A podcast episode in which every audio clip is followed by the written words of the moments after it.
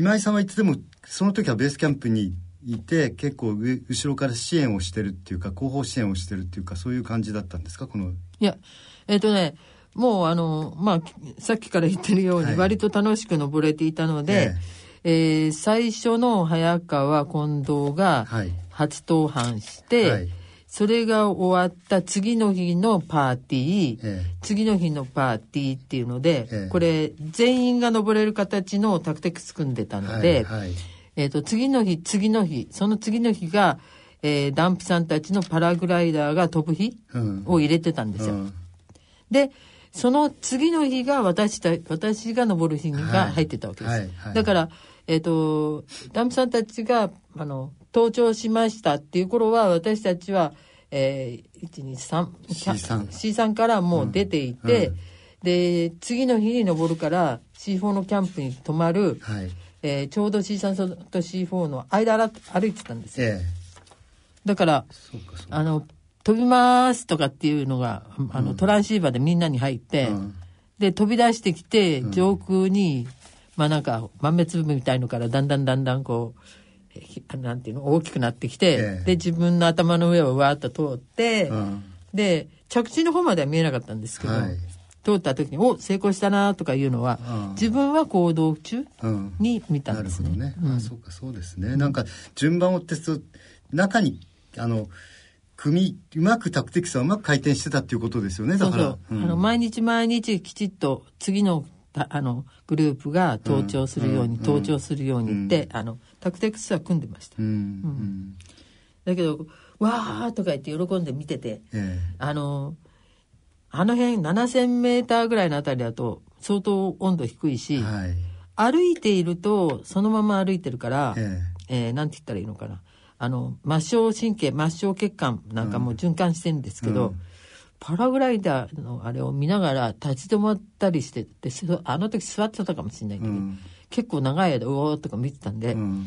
そこから歩き出したら急に足先が冷たくて痛くなっちゃって。あ 一回靴脱いえでえ足もむ揉むぐらい、ええ。だからああいうところで優雅に見物はしちゃいけないんだなと思いましたけどね。あいやでもあのダンプさんが飛んだ時だって結構あれも急激に本当は気圧が上がるっていうのはよくないでしょ？体にとってみれば。普通高度障害っていうのはありますけど、高度障害は順応していく上に上がっていくことによってす順応していくからいいんでしょうけど、え逆にだから高山病の逆みたいなもんですよ。一気に高度を下げちゃって。ただあのなんだろう。えっ、と空気圧があの水圧ほど強くないから、え肺がパンクするとかそれはないのであただあえっ、と着地する頃までは気張ってたから、うん。すごい良かったみたいなんですが、ーうん。夜になってからなんかあの高所障害になったみたいなんですよ。高所障害、うん、だから下に降りたくせにう、ん。うん、高所障害みたいになって、うん。あのトランシーバーで言ってきて、でなんか明日登るのに悪いんだけどさみたいな話で、うんうん書かれてましたね、うん。そう。あの頭がもうすごい痛いとかっていう。だからおっしゃるように、ええ。高いところから一気に下がっちゃったから、え。濃い空気で、うん頭痛くなったって考えられないこともないけれど、うん。普通は、うん。えー、大体3000メーターぐらいを一気に、あの、えっ、と、例えばヘリコプターなんかで高所障害の人を降ろしますよえね。えそうすると空気濃いからええ、すごい元気になって、うんうん。うん。まあ頭痛とかも全部なくなるんですよ。うんうん。だから、そういうふうに考えると、あの、上のところで、えあの、息止めて、必死にこう、飛ぼうとして、うんで、空にいる時もそんなに一生懸命呼吸しないじゃないですか。う。んそうでしょうね。それで下まで着いちゃった、うん。その、あの、数分、20分ぐらいなんだけど、うん。その時間帯の間にうん、呼吸数が少なかったんで、うん。後から高高所障害になったと私は判断した。ああなるほどね。ううん、あのそれならなんかわかるような気しますけどやっぱりあの飛び立つまではい息止めてたりするわけでしょ？やっぱり、うん。そう、真剣だから息止めちゃったりもするだろうし、飛んでる時にもその、はーとかって普段より多い息しようとか思わないじゃないですか。うん。普通の意識になっちゃったりうん、もしかして息止めて飛んでるかもしれないし。うん。だからやっぱりね、高所障害になったんだろうと思った。んです。ああなるほどね。ああそうか。あそう本当に頭痛くなっちゃったんですか？本当にそういう意味では高山病の兆候が現れた。そうになってしまってでも私も上にいて、うん、その場にいるわけじゃないから、ええ。あの背中の中心に膝を置いてガーってあのえあのほあの肩の骨をねぐえ。えーっと後ろにやって、あの、まあ、肺活量を増させるようなやり方あるんだけど、うん。そういうなんか手当てみたいなことは何もできなかったので、うん。まあ酸素吸えとか、大きく呼吸しろとか、うん。そういうアドバイスしかできなかったですけどね。で、えー、とダンプさんが終わって、はい。で今度は、えー、と今井さんたちの番になりますよね。だからそういう意味で言ったらさ一応三次隊っていうふうに考えていいんですか？今井さんたちは。えー、と一あそうそうそう。あえええっとそうですね。一次隊は近藤、うん。えー、とえっ、とね早川君と近藤君で、ええ。まずルート全部作って、はい。頂頂上まで行った。はい。でだからそれがあ初頭ですね、はい、初めてトップ立って、うん。その次にダンプさんたちのと、うん。大倉君たちが、うん。はい、みんないやあの団子になっていはいって、はいで私たちが最後。はい。はい。でだんだん天気悪くなってきちゃったんですか？その時は。その今井さんが登った時も何にも見えない。違うんですよ。なんかねずっと天気良かったんですよね。それでただダンプさんえっ、とね初日はもう完全に良かったの。うん。近藤君たちの時は、うん。でダンプさんたちの時はえっ、と朝朝霧が巻いてたんだけど飛ぶ時になったら完全に晴れた、っはあ、うん。幸運ですね、うん。ん。ていう話で、えーだからあ割にその上空に、えーが湿潤だったのかな、湿って湿ってたんですね、うん。それはあったみたいです、うんうん。それで結局なんだっけ？神になった気も気がしたとかダンプさん言ってたけど、うん。なんか自分が飛ぼうとしたら急には晴れたんで。うんまあ、うん。まあそんな話はしてましたけど、うん。で私たちが行った時はもうとうとう全然晴れなくて、うん。頂上に着いた時も一面曇っていて、うん。8200日メートルにいるのに、うん。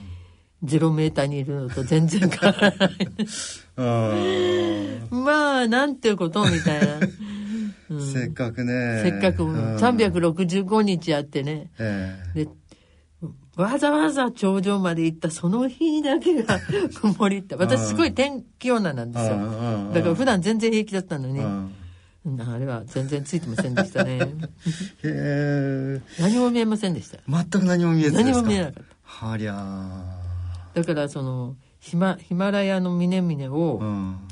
うん、上からうん。下に向かって眺めたのは、うん。この時まではなかったですね。うん。うん。あのー、60歳になった時にもう一回チョモランマ行ってるから、ええ。その時は上から見ましたけど、あうん。本当にね、何も見えなかった。いうん。それはもう予想できたことですか？や、あの、朝ほら、朝霧だから、ええええ。朝、晴れ晴れると思って晴れ、たうん。うん。朝霧が晴れるだろうなと思ってたんだけど、うん。それが意外に長引いてお昼過ぎても晴れなかったっていうそういう状態だった。うん。なるほどね。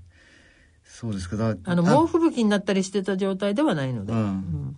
でもやっぱり自分のその登頂のシーンみたいなものっていうのは頭の中に浮かべるもんなんでしょ？そのえっ、と。いや、でもね、えあのー最初から山の形見てたから知ってたけど、はいはい。あのーモンブランって登って登って最後のとこちょっと狭いところかなあのえっ、となんだろう。足の幅ぐらいのところ上がって、でなんか出たなと思ったところから、うん。ずーっと運動場みたいになってるああそうですね。うん、うんだからどこが頂上かわかんないから、うん頂上も踏んでないといけないからって走り回ったりして、うん。ね、ね、みんなで走り回ったりして、みんな頂上行ったよねみたいな話になるんですけど、うん。うん。あ長湯の場合ですよね。長湯もそうなんですよ。ああそう。長湯もだからだだっ広いっていうう、ん。だだっ広くって、うん。どこが頂上じゃわかん、だかわかんないようなとこだから、うん。何しろ着いたらそこで走り回るか何かしなきゃいけないみたいな状態のとこなんですよ。うん。うん。なので、近藤健二たちが行った時に、うん。近藤健二はバク転3回やって、だいたいここは頂上だって決めたぞみたいな。でも彼らが行って印は置いてきてくれてるからは、いそれで私たちはそこまで行けばいいっていうのは分かってたんだけうん。ど、だから頂上着いた時のイメージっていうのは、ちょもろ、あの、えっ、と、モモンブランと同じでう、ん。感動はしないだろうなとは初めから思ってましたけどね。あうー、ん。あそうですか。そうなんです。うんいや残念ですねそれはね、うん、本当に残念でした、あそうですか。そういう意味で言ったらすごく登山自体はとってもうまくいその唯一その展望っていうか頂上からの光景は見られなかったかもしれませんけど登山全体としてはとっても大成功したタイそうですね。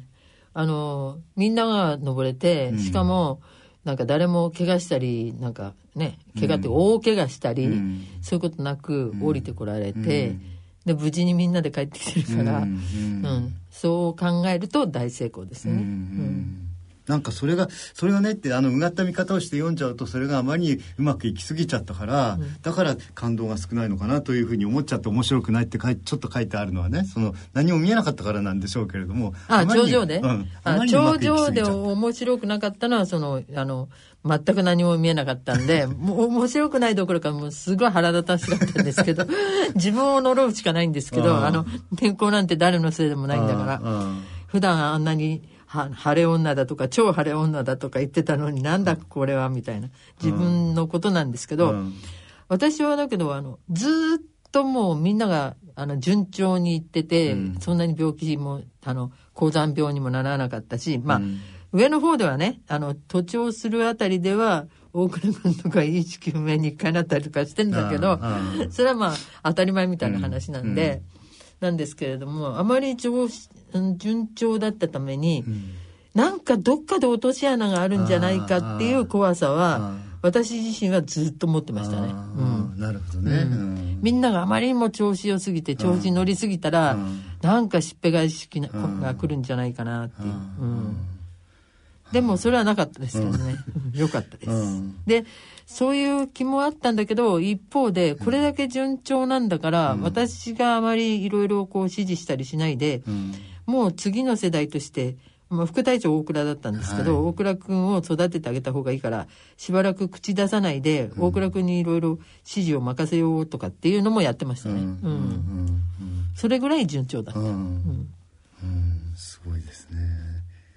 いやででね、まあ、またあの前に戻っちゃうんですけどあまりにその冬のチョモランマーの補欠があまりに厳しすぎちゃう。2回続けてえっ、と、2シーズン、えー、と結局は3年足掛け3年ですか？あの2シーズン足やった。掛け3年じゃなくてね、あ足掛け2年ずつが 2, 回。あそうか。2, 2年だとっても大変じゃないですか。そそれと比べると超優っていうのは、この本読んでる限りでも本当になんかあまりにうまくいきすぎちゃったなっていう感じがすごいしますけど。どうでしょう？ん。あの、確かに、すごい、ああまりにもうまくいきすぎましたけど、う、えでも、その楽しさは楽しかったですよえ、ね。ああそれをさっき、さっき言ってたような途中の。だからいろんな面で、ええ。うん。だけど人間ってあんまり満足しちゃうとダメみたいで、ええ。その後なんか、まあ、いっか、みたいな感じで、ヒマラヤ登山に関する意欲はひょっとしたら失ったかもしれない。ああこれでね、ううん。あのーもともとう、んえっ、と、チョモランマの2回目、冬、冬もう1回行こうみたいな、3度目の正直ってあるじゃないですか。ただ、あの、えっ、と、自然界では3度目ないんですけど、え一応その、えっ、と、2度目に終わって、うん。もう1回みたいな時に、もうこれでやめたっていうふうには思ってなかったんですよ。うん。もう1回や,、うん。やりたいかもしれないっていうのはあったんですね。うん。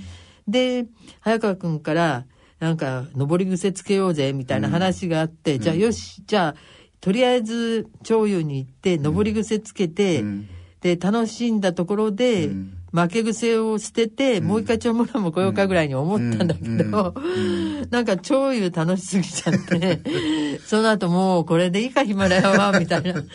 それはあの、超湯が終わってからのことですよね。ああだからチョモランマの冬を、うんもう二度と行くまいとは思ってなかったし、うん。行こうとも思ってたんですよね。そうそう、行こうかなとは思ってたんですけど、もう今になってよりはもう行けないなと思いますけどね、あの。で、もその頃はもちろん行こうと思われてたそうそうそう。わだけど、調理終わったら、ちょっとやっぱり、やる気なくしたみたいなところあるかもしれない。力抜けちゃったんですよねなんか感覚としてはなん。かそのあまりにうまくいきすぎちゃった。マラヤってこんな楽しいんだ、みたいな。ああ、うん。なるほどね、それとあの、前代未聞で、ええ。あんまりにも自分たちが突っ張りすぎてたんだなっていう反省もあったかもしれない。ああ1回目2回目、うん。あの、チョモランマはね、うんうん。だっていまだに行ってないでしょ、記録ないでしょ、うん。登れないんですもんね。そうだからあまりにもちょっと早すぎたっていうかね。かもしれないな、うんうん。時代の人たちに残しておいてあげた方がいいのかもね。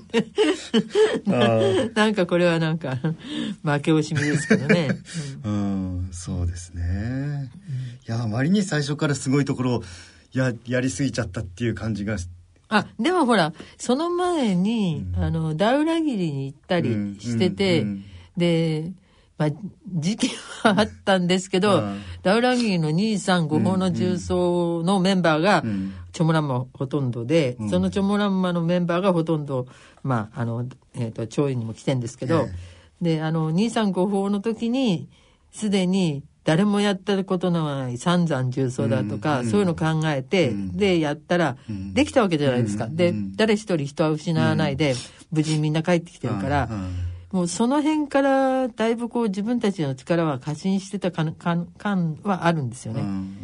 んであの1回目の時もあのチョモランマの1回目の時も別にそれであの人の命を奪ったりはしてないうん。状態で帰ってきてるし、で2回目に行った時にもまだ大丈夫だなんていうふうに思っちゃったんだけど、まあ何しろあのジェット気流の凄さと上空の落石の凄さで、うん。あれはもうちょっとなんか石に当たっても大丈夫なカプセルにでも入ってないと無理っていう。あそういう結論が出たところで、だから自然の脅威の凄さに人間は勝てないと思って帰ってきたみたいなところがあるから、ーうんうん。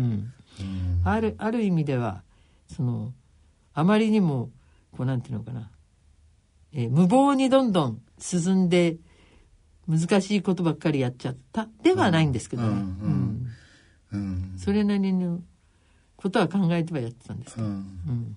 うんでもでもあまりにこの潮流と比べたら落差潮流の落差が大きすぎたっていうかだからあまりに楽しすぎちゃったっていう。あそうそう。あのだから、えー、潮流との落差はかなり大きいですよ、うん。だけど、それは私たちの隊だったからであの一つずつ階段上がるようにうん。上がってきた人たちは少しずつ難しいところへ難しいところへって行こうとしたら、うん。だって難しいところだまあまあと思いますよ。そうですよね、うん。うんそれはやっぱり 8,000m ですからね。なんだかんだ言ったって。うん。そうですね確かに。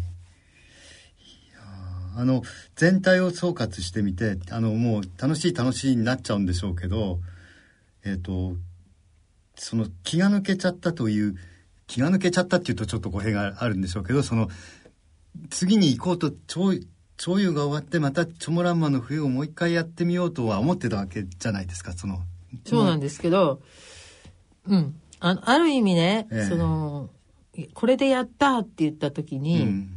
その、えー一緒に行っていたメンバーたちうん。が、うん。それぞれ、あの、いろんなこと考えたと思うんですよ。うんで、その人たちが、まあ、割と若かったし、うん。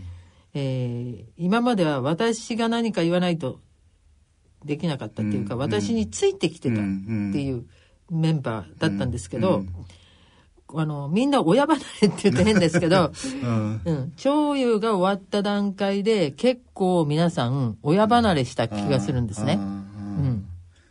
でなるほどね。うん。で、結局それぞれの道に進まなきゃならない、こう例えば結婚して子供もみたいな話になったりって、まあ、大人としての生活をしなきゃならないとかってそういうのもあるんだけど、社会的なこともあるんだけど、うん。それも含めていろいろな形でみんな、あの、自分のことにもう一回、自分の今後に向かっていった、うん。みたいなことがあって、うん。で、それでしばらく私もだから、あの、無理やり呼び戻して、ね、次も行こうとかってねじ伏せても楽しいわけじゃないので、うんそのままほっといたっていうところもあるんですよ。うんで、皆さんがそれなりにいろいろこう、社会で、えー、なんていうのかな。まあ、あの、大手企業のトップになってる人は一人もいないんだけど、中小もまだかな、みたいな感じだけど、零細でも企独立はしてってるじゃないですか。そうそう。う。ん。あの、中小の小の下の零細企業、ええ。隙間産業あ。みたいなところのうん。トップになった連中が多いので、うんうん。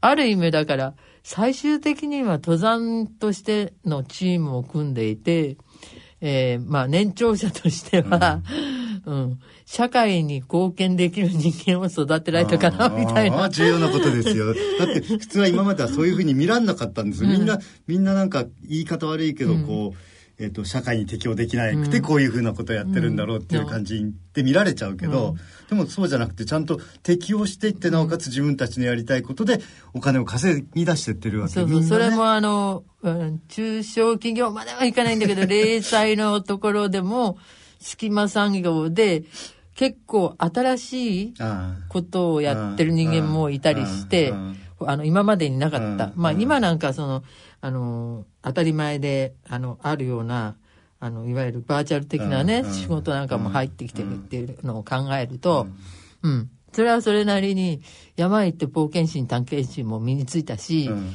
いろいろこう、何ヶ月もいるから、その生活の中で、まあ、スケジューリングだとか、機材だとか、その、金銭の問題だとか、そういうのも全部身につけたな、みたいなね。うん。あの、実地はやりましたよ、みたいな。ん。そんな感じにはなったんですよね。でしかも独り立ちしてったわけですそうそうそう。れぞれがね。それぞれがね、独り立ちしていったんですね。それはこの潮位を契機にしてそうですね。それで、うん。その後私が、その、60歳になりました。はもう大学はこれで終わりかなって間違えちゃったんですけど、本当は65までやって、やったんですけど、ええその間で行った、その、あの、よその隊と行ってみて、うん。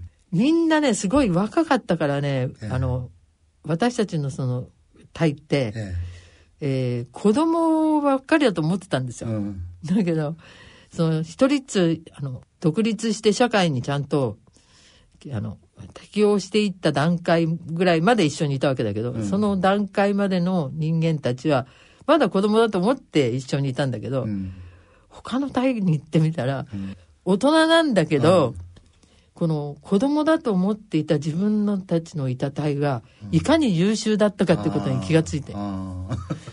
で、後でみんな、その、まあ仲間同士のえ会合の時なんかに、いや、びっくりした。みんなって優秀だったんだって、当たり前ですよって言われましたけど。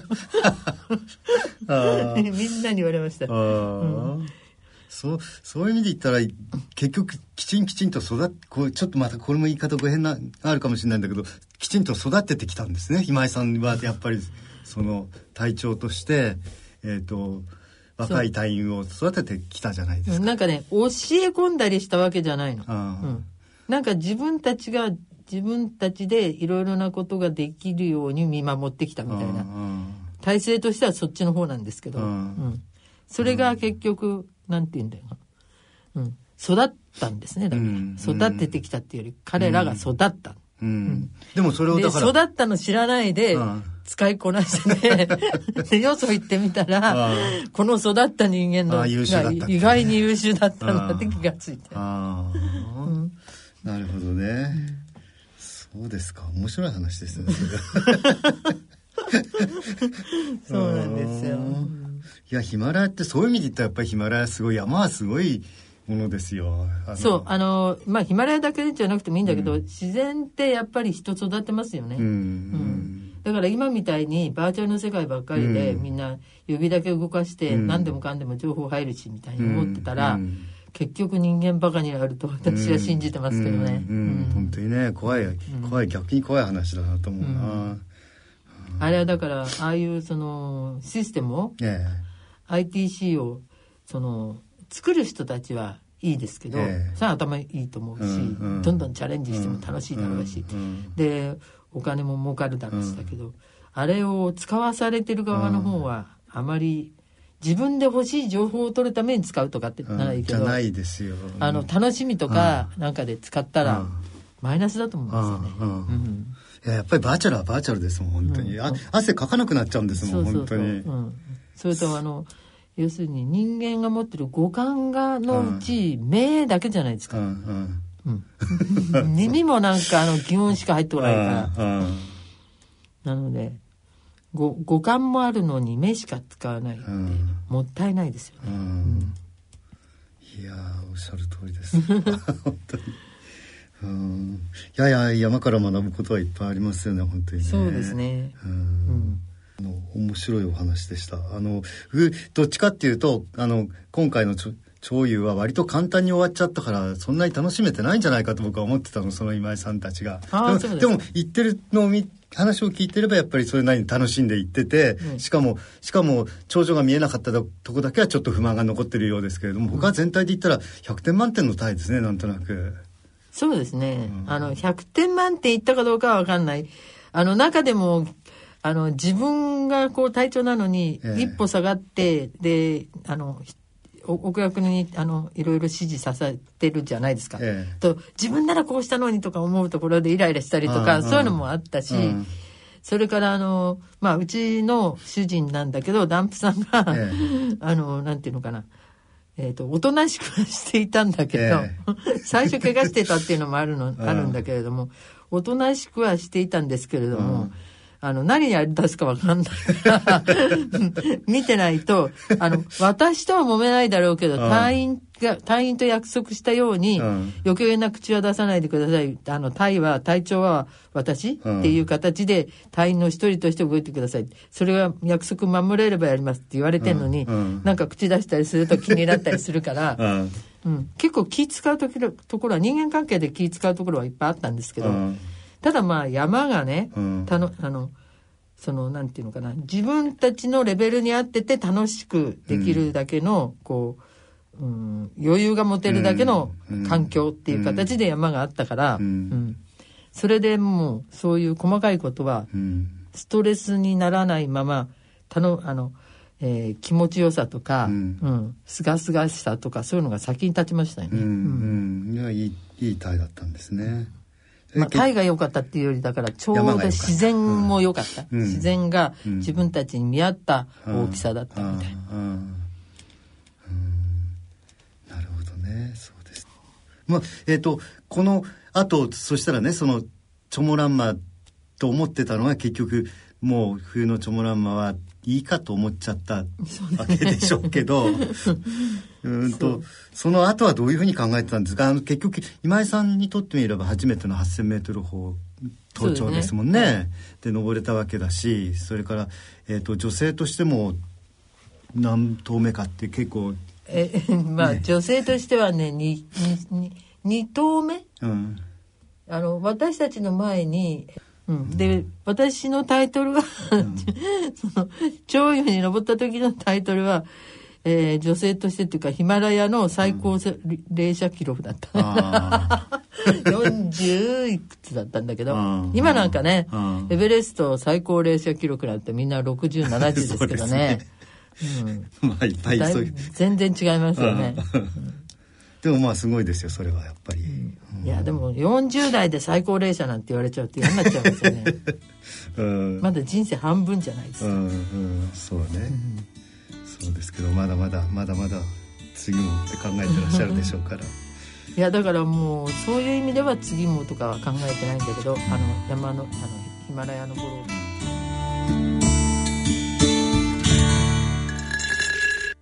野村ちょっと気になるお金の話。今回は、老後の生活費です。お父さんお疲れ様でした。お母さんこそ大変だったね。娘の信子の結婚式も終わり、一段落ですね。そうだね。これからは二人で気ままな老後生活。